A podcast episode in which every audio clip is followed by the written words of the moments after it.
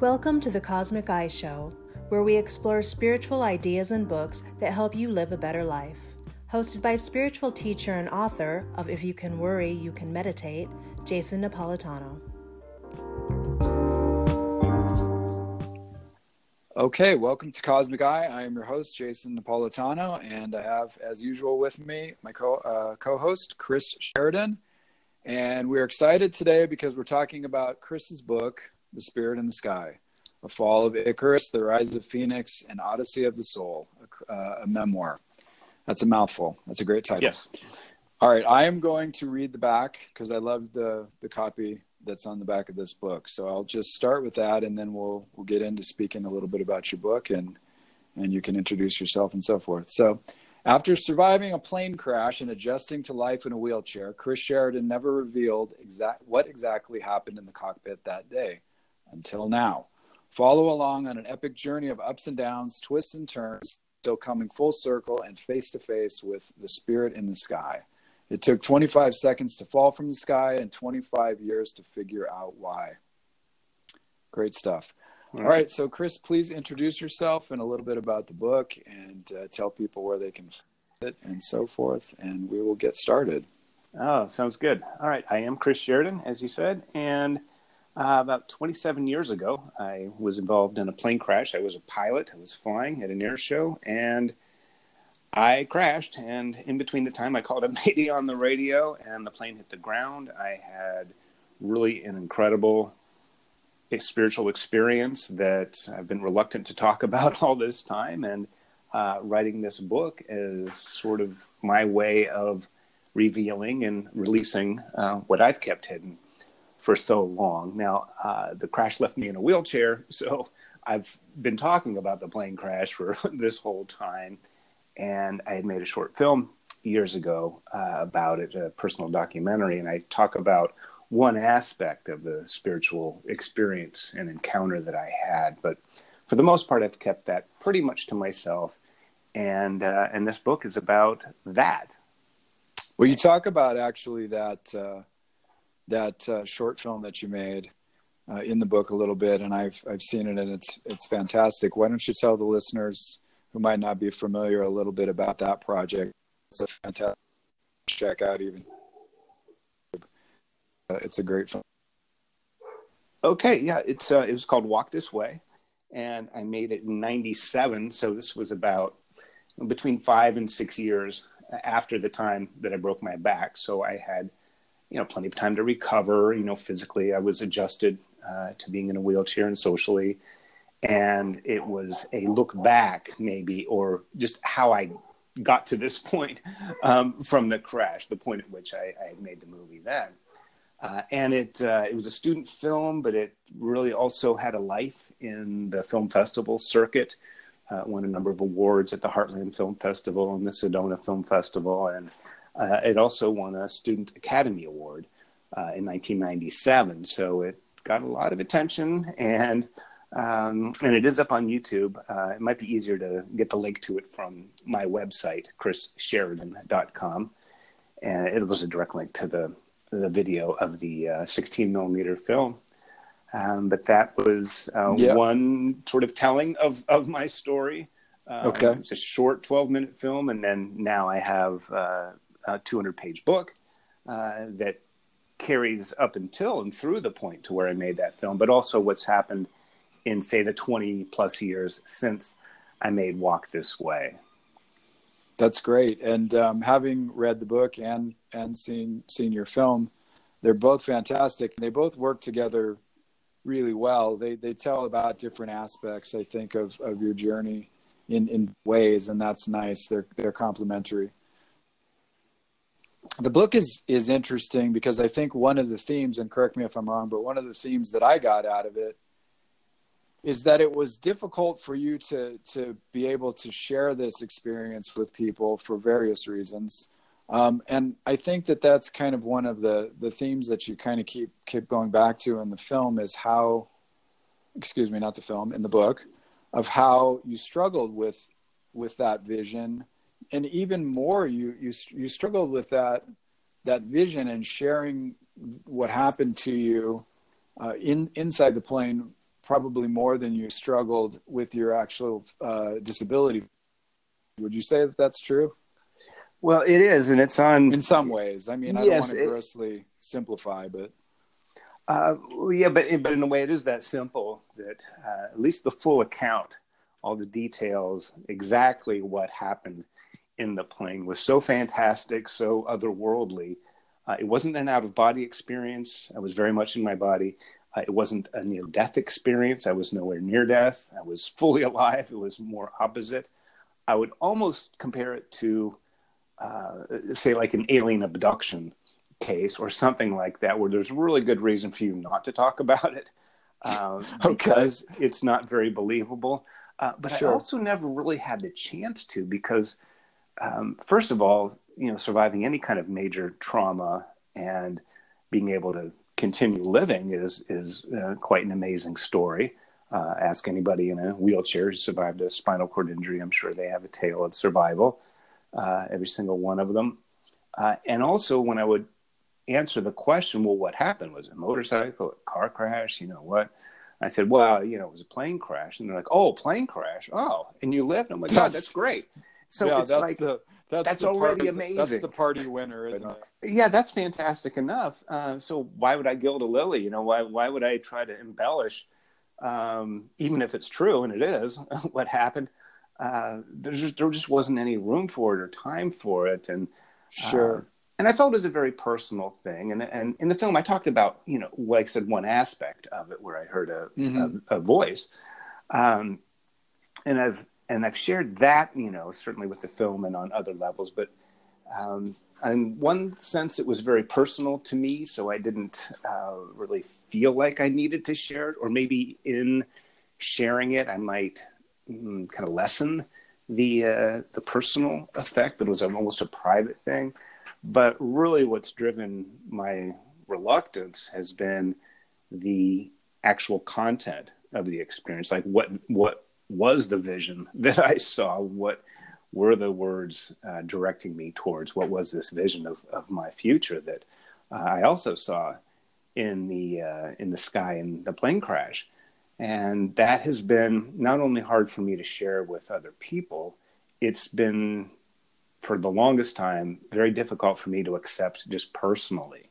I accepted the fact that I was in a wheelchair. I mean, I, you mm-hmm. kind of have to because it's it's so overt and so physical yeah, and so obvious. There's no, there's no getting away from that one, is there? You can't really hide it. I mean, you could hide out and just spend, you know, your time online and and never, you know, no one would ever know you're in a wheelchair or sure, something. That sure. that's fine too. But uh, if that's the case, but it was something that I just really. Um, just had a hard time wrapping my head around because it was a direct message given to me uh, about my life, and it wasn't it wasn't the message I wanted. It was um, yeah.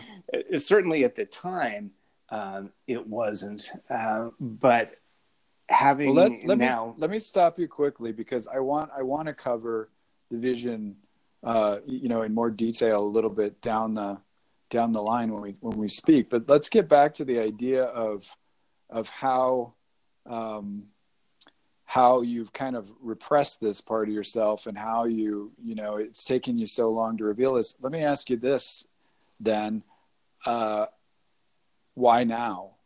And how were you able to finish this book now? And what what changed for you that um, that made it possible for you to to finish this great great book and to to share it with people so that they can find uh, some some lessons in it for themselves as well well, I think it was just time.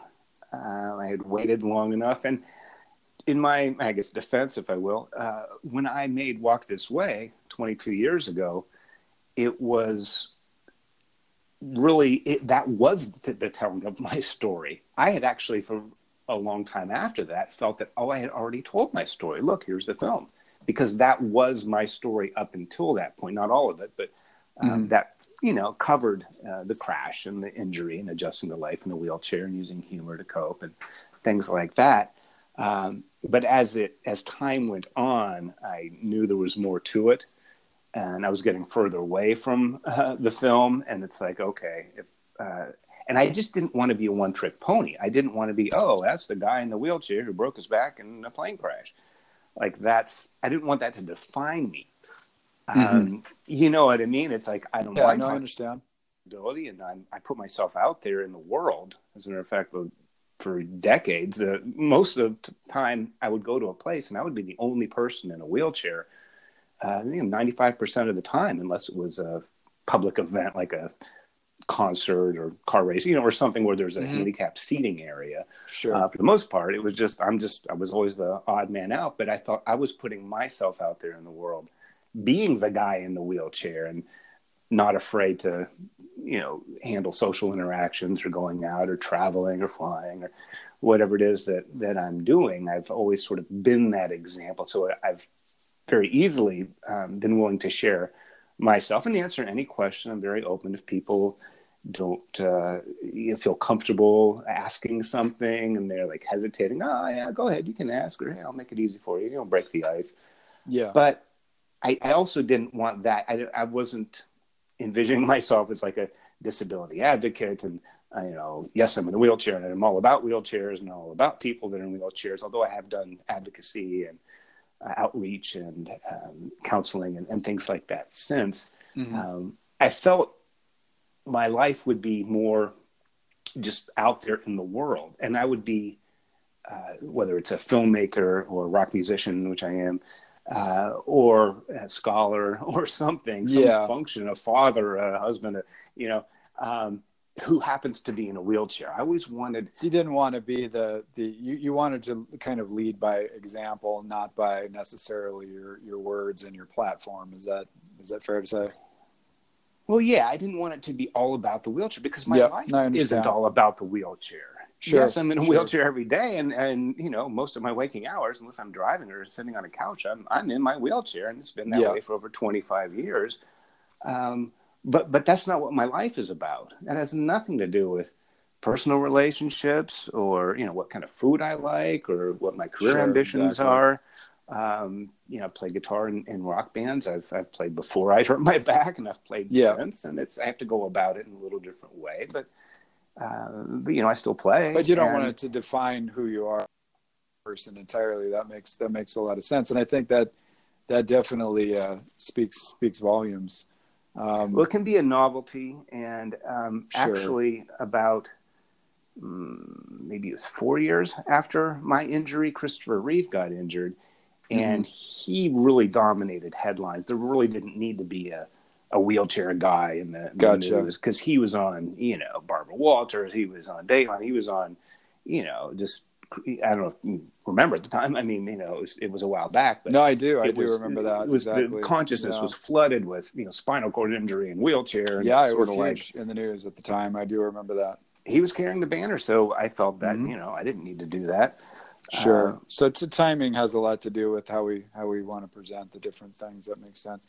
Not to uh, not to cut you off, but I want to jump into this really quickly before we get into the vision and so on, so that the listener has a kind of an understanding of what actually occurred. Can you just briefly outline, you know, what happened uh, before the not not the vision, but how how the crash uh, took place, what you know, what what you were involved with, you know, at the air show and so forth, and and kind of explain that that a little bit, just very briefly.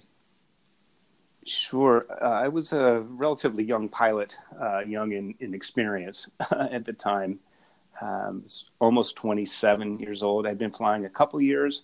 Uh, most of that time was spent uh, getting my license and uh, you know the flight training because I'd kind of had to spread it out over time. But I was getting more hours and flying different planes, and uh, this was a ribbon cutting contest at an air show, and the air show was for planes and pilots of a specific type, and that's a Burt Rutan designed Long-EZ. There's some variants uh, but they're home built aircraft. They're very high performance. Uh, they're made with a foam core covered in fiberglass or carbon fiber nowadays, mm-hmm. uh, kind of like a surfboard. So they're very light and very strong, uh, very, very aerodynamic uh, compared to a general aviation plane like a Cessna or okay. a Piper. Yeah. Uh, so sporty. So sort of like efficient. a Corvette in a sense of, of, of, of the flying world. Sure, definitely, definitely more performance and uh, and um, you know that that type of uh, excitement. Okay. Uh, they're sport planes. They you know for sure. And um, so this uh, group of you know like pilots and their planes all flew into an airport in uh, Utah, in a place called Kanab, and there were a few contests that morning. There was a, a air race, so I guess full on uh, uh, total speed, your absolute speed, uh, and then there was a spot landing contest where you land on the runway as close as you can to the uh, the numbers on painted on the on the runway, and the third one was a ribbon cutting contest, which the one I was involved with. Okay. And basically, what happens is, from another plane, um, a streamer is dropped out at, a certain altitude at 3,000 feet, and as it unfurls and makes its way down in this vertical streamer, like a ribbon, uh, you have between 3,000 feet and when it reaches 1,000 feet above the ground, uh, it's called the hard deck. That's a safety cutoff. Uh, you basically make passes at it and hit it with your wing. It now was made out of toilet paper of all things, which Okay. Um, is absurd when you think about it, but it's also it also made sense because uh, you know same length uh, for everybody because you everybody goes one at a time and each pilot gets their own ribbon to to cut. All right. So that Uh, so it's that's identically pretty matched. dangerous, if I'm not mistaken. I am no pilot, but it, I mean, it sounds Yeah. like you're a young pilot. You're in a very maneuverable, experimental, quote unquote, plane, and you're trying to Mhm. fly around and cut toilet paper flying through the air. Does I, I'm sound? I'm I'm hearing a bit of danger in that, and which is which brings me to where you say title of your of your book, "A Fall of Icarus." Uh, I, I, I I'm highlighting that, and Icarus, for people who don't know, is is who now? He's he's he's the Greek. Well, in mythology, um, Icarus and his father Daedalus were imprisoned uh, in a labyrinth maze on an island, and there was no way for them to get out. But Daedalus was a an inventor, and he fashioned a set of wings for him and his son, both uh, made out of wax uh, and feathers. So the feathers were attached to this wing contraption with um, with wax and they worked and they were able to leave and they were able to escape and kind of basically fly out of there Mhm. uh, but daedalus warned his son before taking off said if you fly too low the spray and mist from the sea will make the feathers all soggy and you know it'll be too heavy and you won't be able to fly and you'll crash or if you fly too high the sun you'll be too close to the sun and the sun will melt the wax and then the feathers will fall off and and that'll be uh, a problem too so Okay. uh, so they escaped and they left, but Icarus did not heed the warning of his father, and he flew as high as he could. He was caught up in the ecstasy of flight and and crashed to his death below. Uh, so I make that parallel because I also did not heed the warnings and follow the rules of flight. Flying is a unique thing in itself because most other things, the faster you run and the higher you climb, it actually becomes more dangerous if you're running, you know, or if Mhm. you're climbing a Yeah. tree. Yeah. Um, faster and higher usually equates more danger. Um, but in flying, it's kind of the opposite. If you have airspeed and say something goes wrong with your engine, well, then you can pull up and you can trade that airspeed for altitude Yeah. you can just climb up and then you can have more time to look down and try to find a suitable place to, to make a landing uh, or fix the problem or whatever it is. So airspeed is your friend. You can trade it for altitude. And I was going and not too low, but I was definitely going too slow. Okay. And that caused, uh, there was a couple other things that were kind of going wrong at the same time and they all conspired to put the plane in a, a deep stall condition that is Okay. very difficult to do in this type of a plane, but if Yeah. you do, it's very difficult to get out of. And So- that's where I found myself. Yeah, and, and you go into great detail of, of, of how all that takes place or took place in, in the book, and it's very, very fascinating. Um, the uh, the thing I want to kind of jump ahead to, because I don't want to uh, spend too much time on on the, the details of, of all that because it is fascinating stuff, but it's something that I think is is is better read in the book, and I want to leave it to the to the listeners to to get your book and read read read it those um, those sections on that. But one of the important things I think that that you talked about and we were talking about earlier is the acceptance of that vision and I mean what led up to that vision too one of the things that I that really stuck out for me was was the point at which you you called Mayday and you you talk a great deal about that in the book can you explain a little bit about how that that happened and, and what that Mayday meant to you well, I tried everything I could to get out of the deep stall condition. Once I knew, once I kind of realized what it was, I tried this, I tried that, and it's like, oh my gosh, now I'm in a deep stall. That's that's what it is. Uh, there is a recovery procedure. I didn't have the altitude, and I tried to use it, but I knew it wasn't going to work. So it was really at that moment of realization that I am going to crash a plane. There's nothing I'm going to be able to do about it. Um, and then instinctively, I guess, I my training kicked in, and I keyed the mic for uh, the distress call. You're supposed to say Mayday three times. It's very specific um, why you do that, and usually it's when nothing else is. It's it's like here I am, come find me. Mm-hmm. You're gotcha. supposed to give your location and and everything. I didn't need that. I was in inertia right over the airport. People were watching. Um, but I did need to call a Mayday, and I didn't realize it at the moment. But it, uh, years later, it uh, it came to me uh, several times that, oh my gosh, that was a complete and total surrender. It was waving the white flag. It was an admission, and it was over the radio. It was vocal, so I spoke it out into the ether, and other somebody else on the other uh, end of the mic heard it. Uh, so it was it was very definitive well, um, spiritually, that, okay, I am Mayday. I I'm done. you sure. know.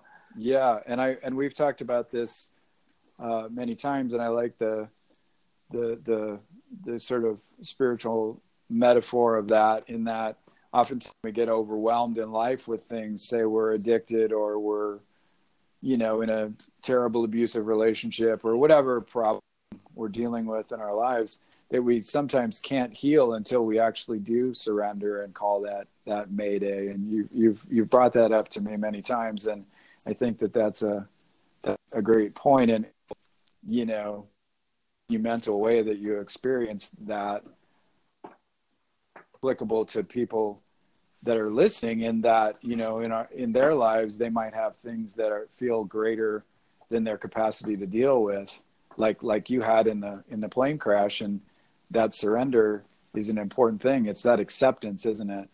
That that helps the healing. Would you agree?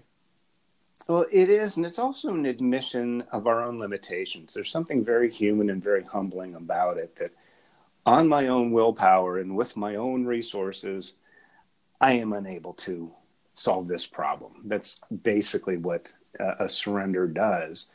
And what that does is open you up to anything and everything else that's not you trying to solve this problem.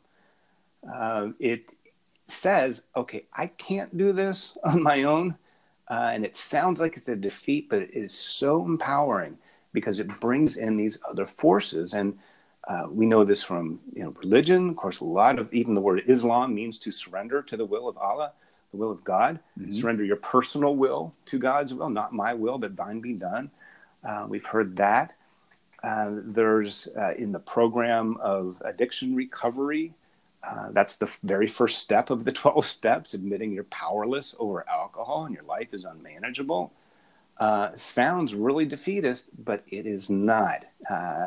I have an example from my brother who was a you know longtime scuba diver and would take people out swimming with dolphins and sea creatures and everything in the Bahamas, and he had a diver panic on him, and he and this diver came to the surface and he's I wrote about it in the book. He's flashing, he's splashing, mm-hmm. and trying to, you know, he's going to drown them both. My brother didn't know what to do, so finally, as a last resort, he grabbed this panicked diver by the neck and punched him in the face, and it it stopped. It stunned him, and it I, stopped I him long enough. Like, I yeah. shouldn't, but it, it is. It's a you know that's crazy.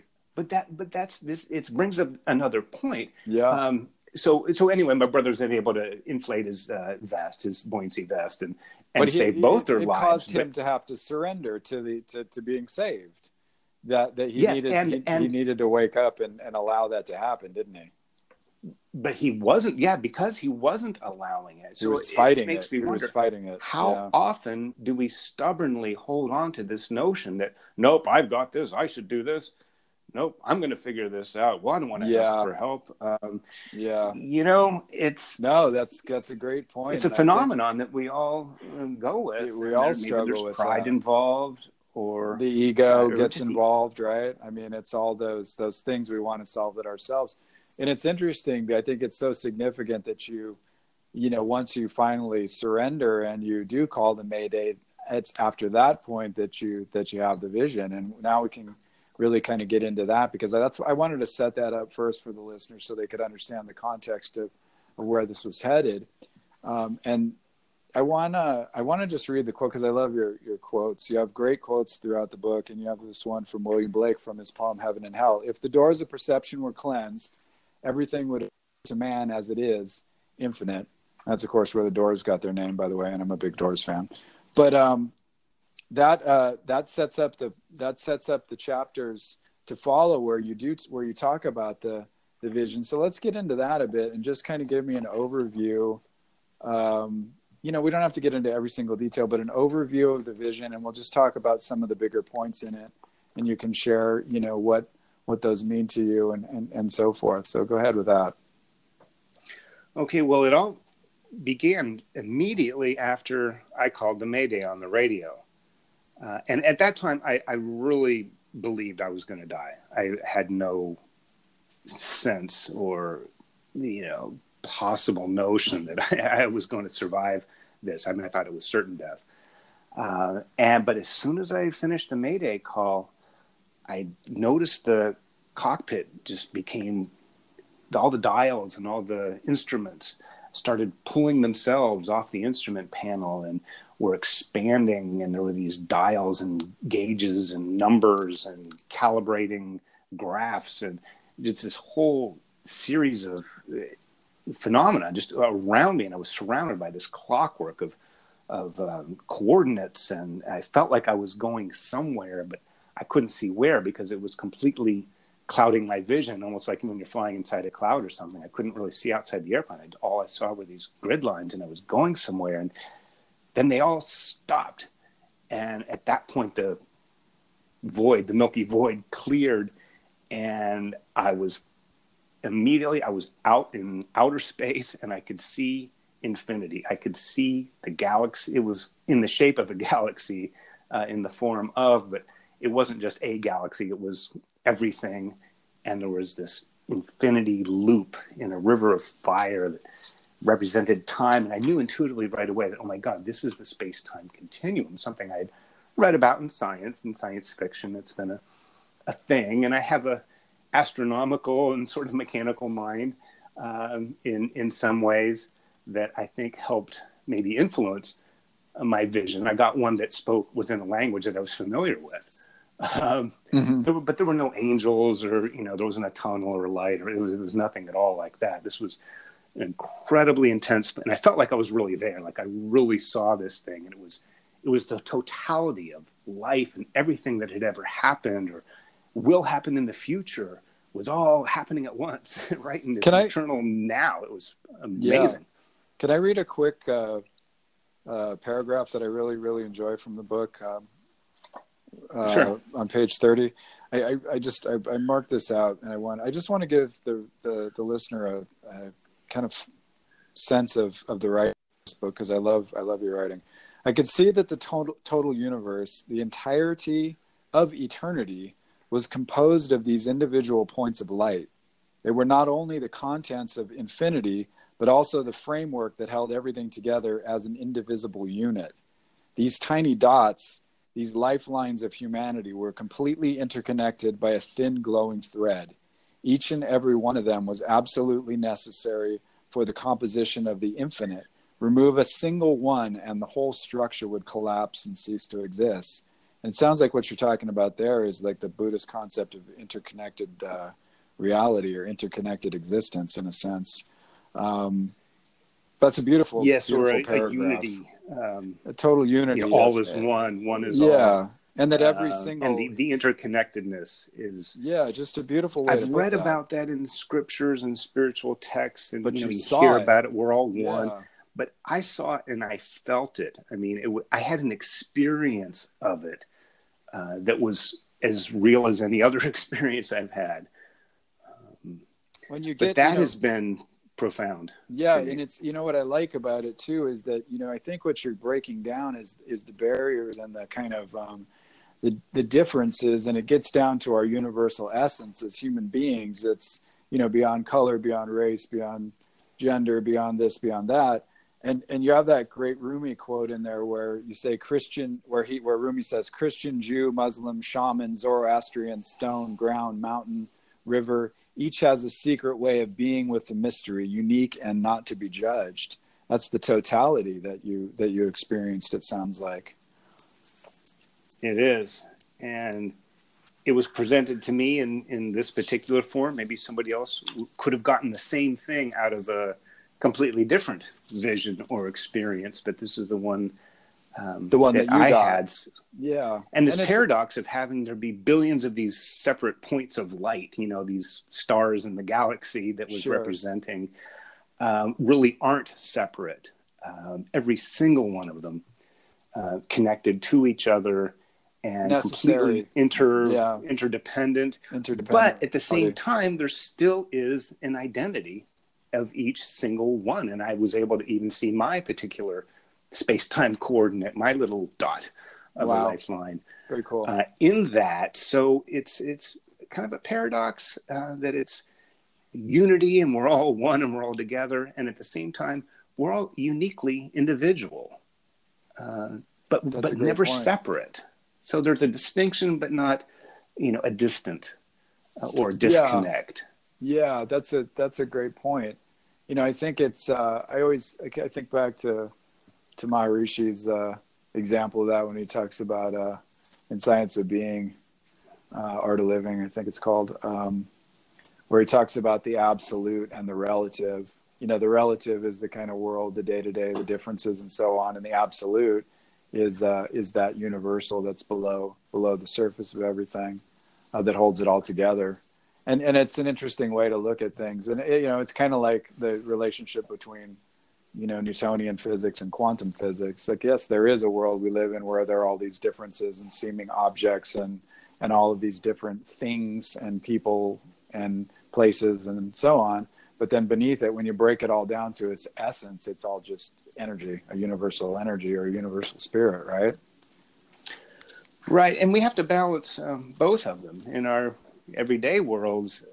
We kind of have to see things separately, or it'll just be a big mush. yeah exactly But if we get too cut off from other people and other forces, uh, again, like calling a Mayday, uh, we're really cutting ourselves short, selling ourselves short um, of what is out there. If it's just what you can see, think, and feel, um, there is so much more. There are so many more forces, human and otherwise, sure uh, that are that are available. Uh, but it's it is a uh, like say with quantum physics and nuclear uh, or uh, Newtonian physics. When I'm driving on the freeway, I, I want all these objects to be separate. I don't want them to connect. I want, uh, Absolutely. I want to do all I can not separation. To make them yes, exactly. Exactly. But I want them all flowing in harmony, you know, with the freeway, and we're all looking out for each other. We're all going in the same direction. So there's, uh, you know, at, at some point one becomes more important than the other. But I just think in our personal lives, if especially emotionally and spiritually, if deep down inside we feel lost or alone or disconnected, um, that's uh, that can be very dangerous. And Yeah. Yeah. by being in this aloneness in some odd way you're actually closer to because you can you can feel alone in a crowd but if you're Mhm. really alone by yourself whether it's out in the woods or even just in your room late at night uh, in some strange sense you're actually closer to it because all the noise and all the influences and conditioning of the world uh, really aren't hammering at you like they do most of the time when we're awake even asleep i'm sure yeah. That um, Well- you know we lose lose touch with that but that might that sometimes that's the best way to get in touch with it say if it's if it's daytime and, and you Sure. light a match or something you know no one's going to see it the sun's out it's so bright but if it's pitch black and somebody lights a match it's going to be whoa it's a bright light you know so yeah, exactly. And and i think about- even in I'm sorry, go ahead. Right. Oh well, even in um, the biblical scriptures, I think there's a point where in the New Testament, Jesus goes out into the desert uh, to be alone. Uh, and that's where he has some of these visions and uh, connections, uh, tempting with the devil and, you know, with God and everything else.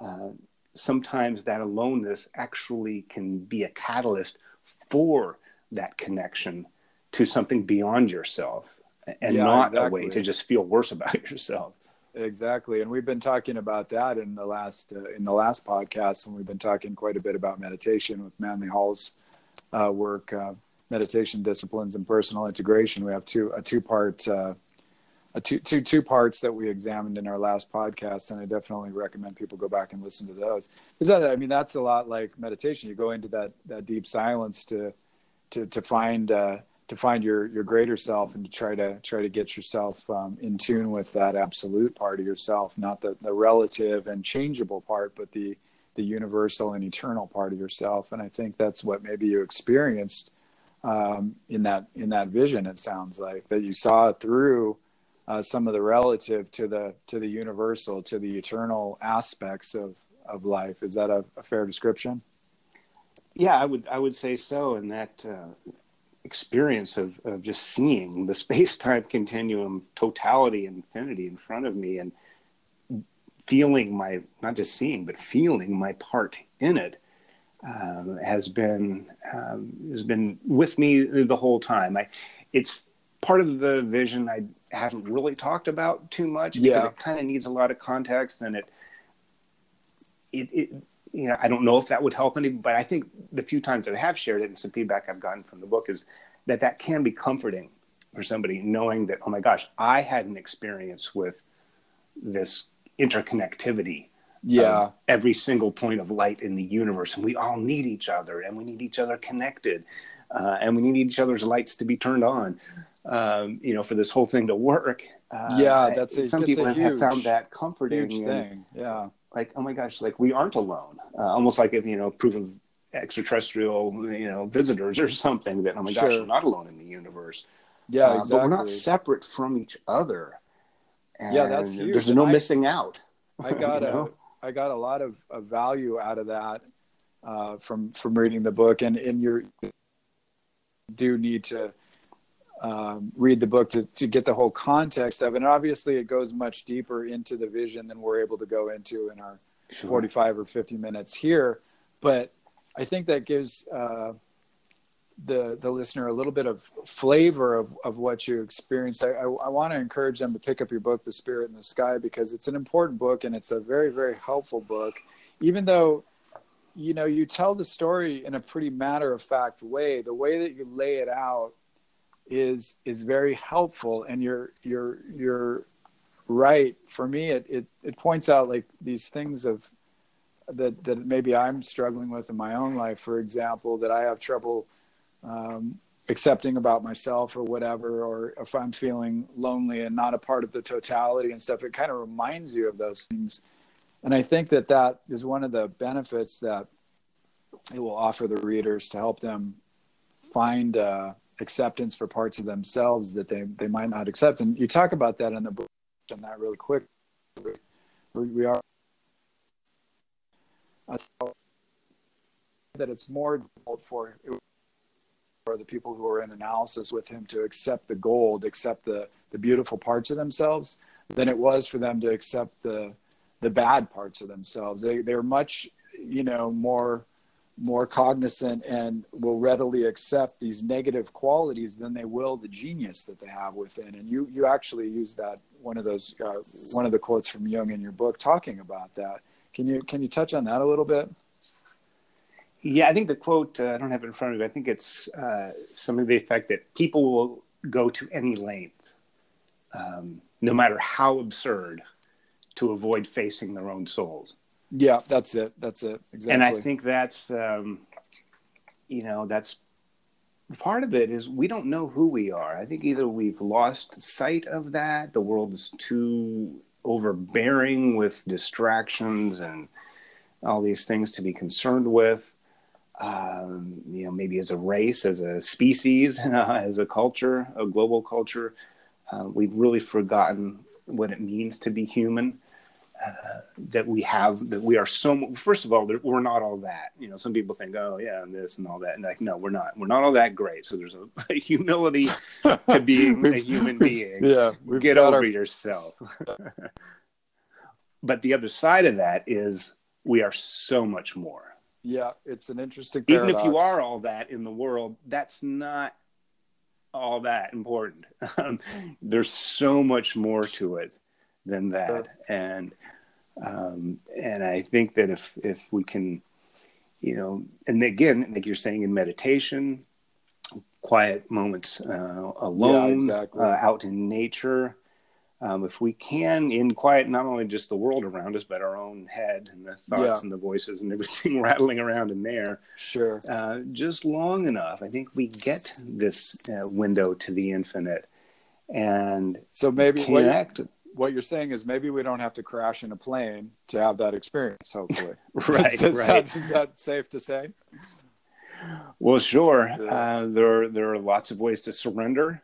Okay. Um, yeah, exactly. There are lots of ways to um, kind of get yourself out of the way, so you can see and have a sense. Yeah, really, that there's much more there, and maybe these things that are so troubling in the world uh, aren't that troubling. I, I, think we've all, if we've gone past high school years, we survived that long uh, and have enough time to kind of look back on that, we can remember how, well, for a lot of us, um, I, I felt this in some ways myself, but I saw it in other people to a greater degree is that those at that time, those years were so important. If it's your first love, if it's this, mm. if it's oh my god everything's so dramatic and yeah. you know your, life is over if this didn't happen yeah. or you know you're so because that's the world you know. And by the time you're 18 and a senior in high school you've you've spent 12 plus years in the public school system. Sure, exactly. you're a long time veteran at that point.